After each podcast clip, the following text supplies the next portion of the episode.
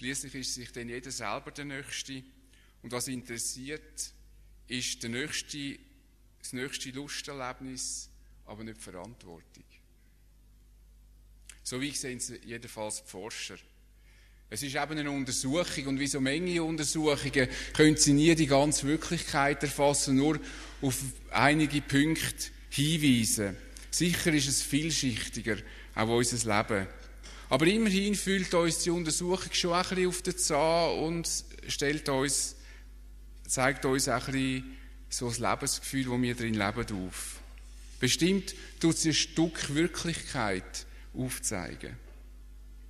Und wenn wir das so sehen, was unser Leben ausmacht, wo wir anlaufen, so tönt das, was Jesus seinen Jüngern sagt, schon ein bisschen als Herausforderung. Er sagt, wer sein Leben retten will, wird es verlieren, aber wer sein Leben verliert um meinetwillen, der wird es retten.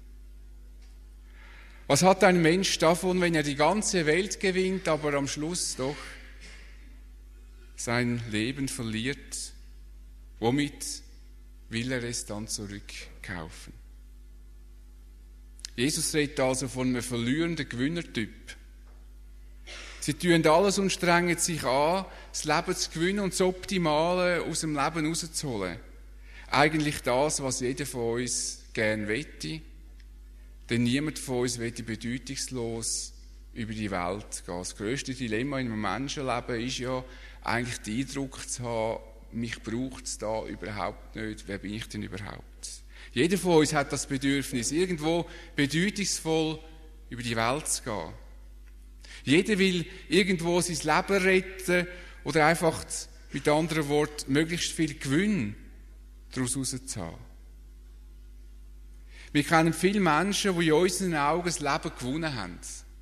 Alles, was man darunter versteht, an Erfolg, an an das, was das Leben schön macht. Sie sind uns zu Vorbildern geworden, zum Teil bis heute. Sie haben so bedeutungsvoll gelebt, dass sie zum Teil Regal mit Biografien füllen und der eine oder andere sogar lange Einträge in Lexika gefunden hat. Und darum ist auch interessant, was solche Menschen, die wir mit Recht auch bewundern, was sagen sie denn über ihr Leben, wenn sie am Ende von ihrem Leben stehen. Und ich sage jetzt nicht, jeder sagt das Gleiche. Ich nehme nur ein paar Beispiele. Cesar Borgia, ein Staatsmann, hat gesagt, am Schluss von seinem Leben, ich habe für alles Vorsorge getroffen im Laufe meines Lebens, nur nicht für den Tod. Und jetzt muss ich völlig unvorbereitet sterben. Oder der Sir Thomas Scott, Präsident von einem englischen Oberhaus sagt in seiner letzten Stunde, bis zu diesem Augenblick dachte ich, es gäbe weder Gott noch Hölle. Jetzt weiß und fühle ich, dass es beides gibt. Und ich bin dem Verderben ausgeliefert durch das gerechte Urteil des Allmächtigen. Der Jean-Paul Sartre sagt am Schluss von seinem Leben, ich bin gescheitert. Und der Churchill, welch ein Narr, bin ich gewesen. Zum Schluss ein Fürst Talleyrand, ein großer, reicher Staatsmann in Frankreich. Und am Morgen, wo er gestorben ist, hat man einen Zettel auf seinem Schreibtisch gefunden, wo er Folgendes geschrieben hat. Siehe da, 83 Jahre dahingegangen. Wie viel Sorgen, wie viel Feindschaft, wie viel schlimme Verwicklungen und alles ohne einen anderen Erfolg als Unruhe im Blick auf die Vergangenheit und ein tiefes Gefühl der Entmutigung und Verzweiflung im Blick auf die Zukunft. Im Angesicht vom Tod ist bei diesen Menschen wenigstens, ich sage nicht bei allen, die Erfolg haben, aber bei diesen Menschen wenigstens irgendwo es bewusst worden, dass die Werte, wo sie in ihrem Leben verfolgt haben, auf das Mal verblassen dass das, was ihnen weg ist, sich gar nicht mehr daran heben können. Was sie gewonnen haben, haben sie gemerkt, geht ihnen verlustig. Jesus sagt, was hilft es einem Menschen, wenn er sein ganzes Leben gewinnt, aber am Schluss verliert er, oder die ganze Welt gewinnt, am Schluss verliert er das Leben. Mit was wird er das zurückkaufen?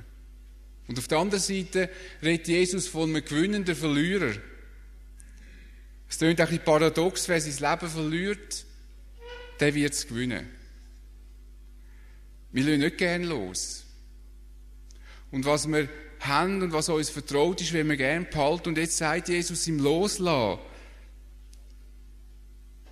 von unserem egozentrischen Wesen, gewinnen wir das wahre Leben. Übrigens ist das Loslassen im Moment ein ziemlich aktuelles Prinzip. Das, äh, es gibt das Buch Das Lola-Prinzip. Das ist im Moment ziemlich in. Also man hat auch festgestellt, dass im Loslassen auch äh, viel drin liegt für das Leben, wo auch Frieden kann bringen. Also das Loslassen vom egozentrischen Leben, Wesen, da gewinnen wir das wahre Leben. Wir rennen nicht mehr den Wert nach, wo in dieser Welt Anerkennung findet, sondern wir richten uns aufs Leben aus, wo sich im Sterben nicht erschöpft und nicht verlöscht. Aber Jesus redet da nicht einfach von einem Lola-Prinzip, wo wir einfach loslassen, um des Loslassens willen.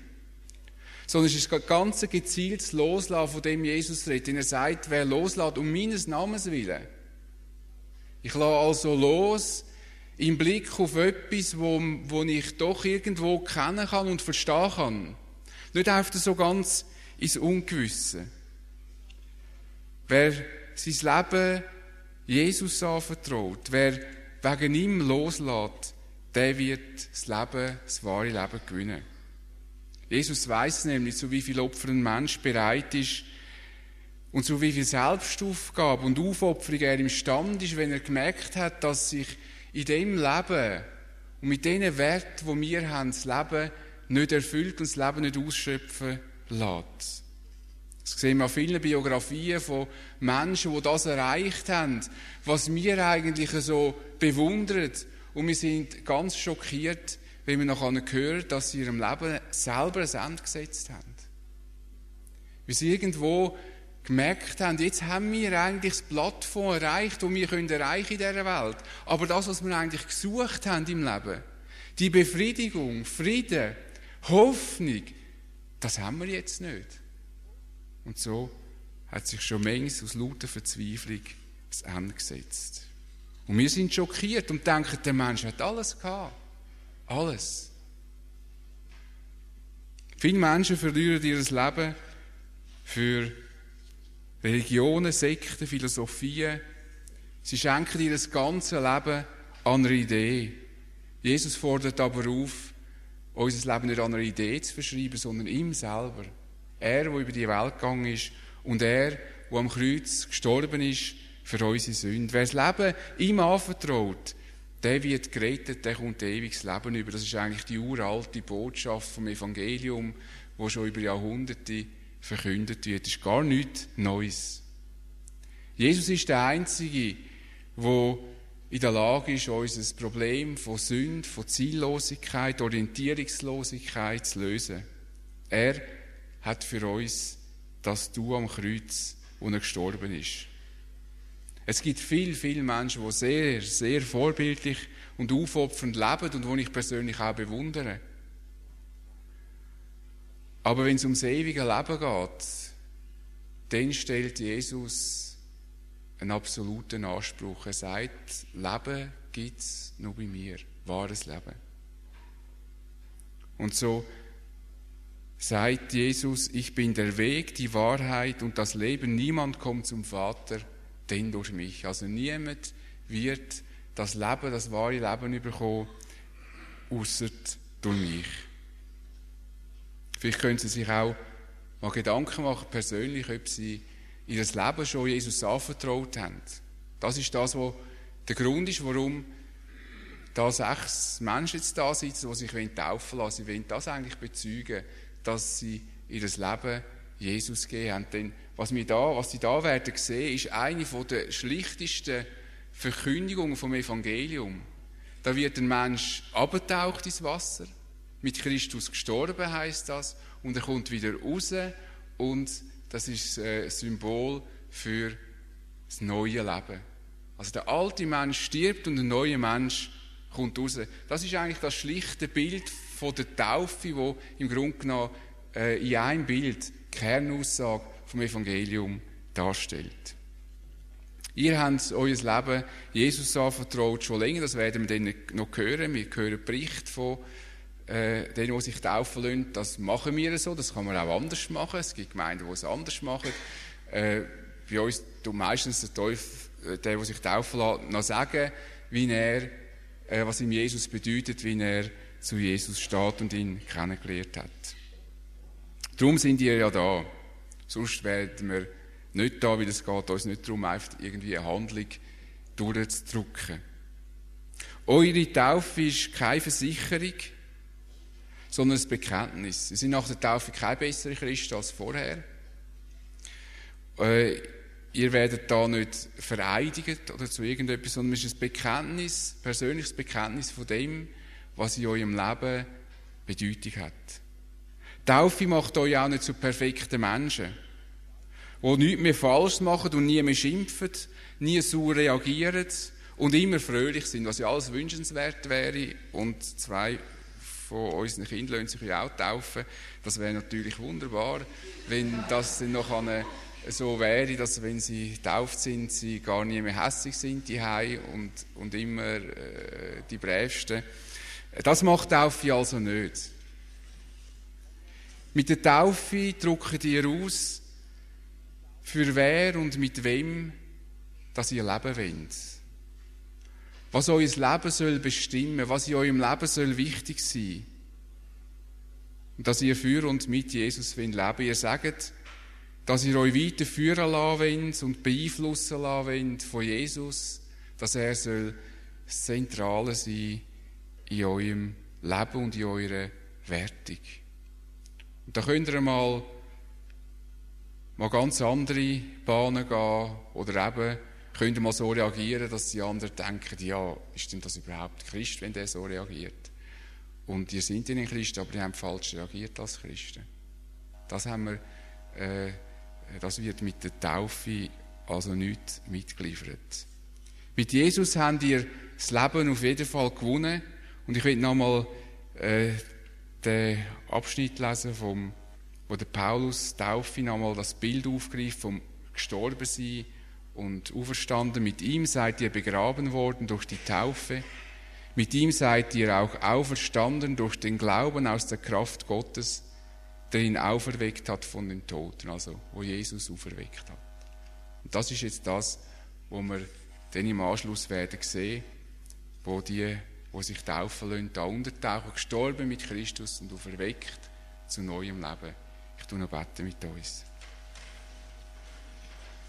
Ich will dir danken, Jesus, dass du ans Kreuz gegangen bist und gestorben für uns. Und wenn du das nicht gemacht hättest, so hätte es gar keinen Sinn, dass wir da zusammensitzen. So würden wir äh, Zeremonien machen, die uns vielleicht gefällt oder wo wir finden, es mal eine Abwechslung. Aber das, was wir heute machen, hat nur Bedeutung, weil du für uns gestorben bist und uns erlöst hast am Kreuz auf Golgatha. Ich danke dir für jedes, wo sich jetzt auch entschlossen hat, sich heute Nachmittag taufen zu lassen. Und möchtest auch da uns weiter begleiten durch den Nachmittag. Danke, dass wir in dir das Leben gewinnen können. Leben, wo Bedeutung hat über die Welt hinein. Wir loben und preisen dich. Amen.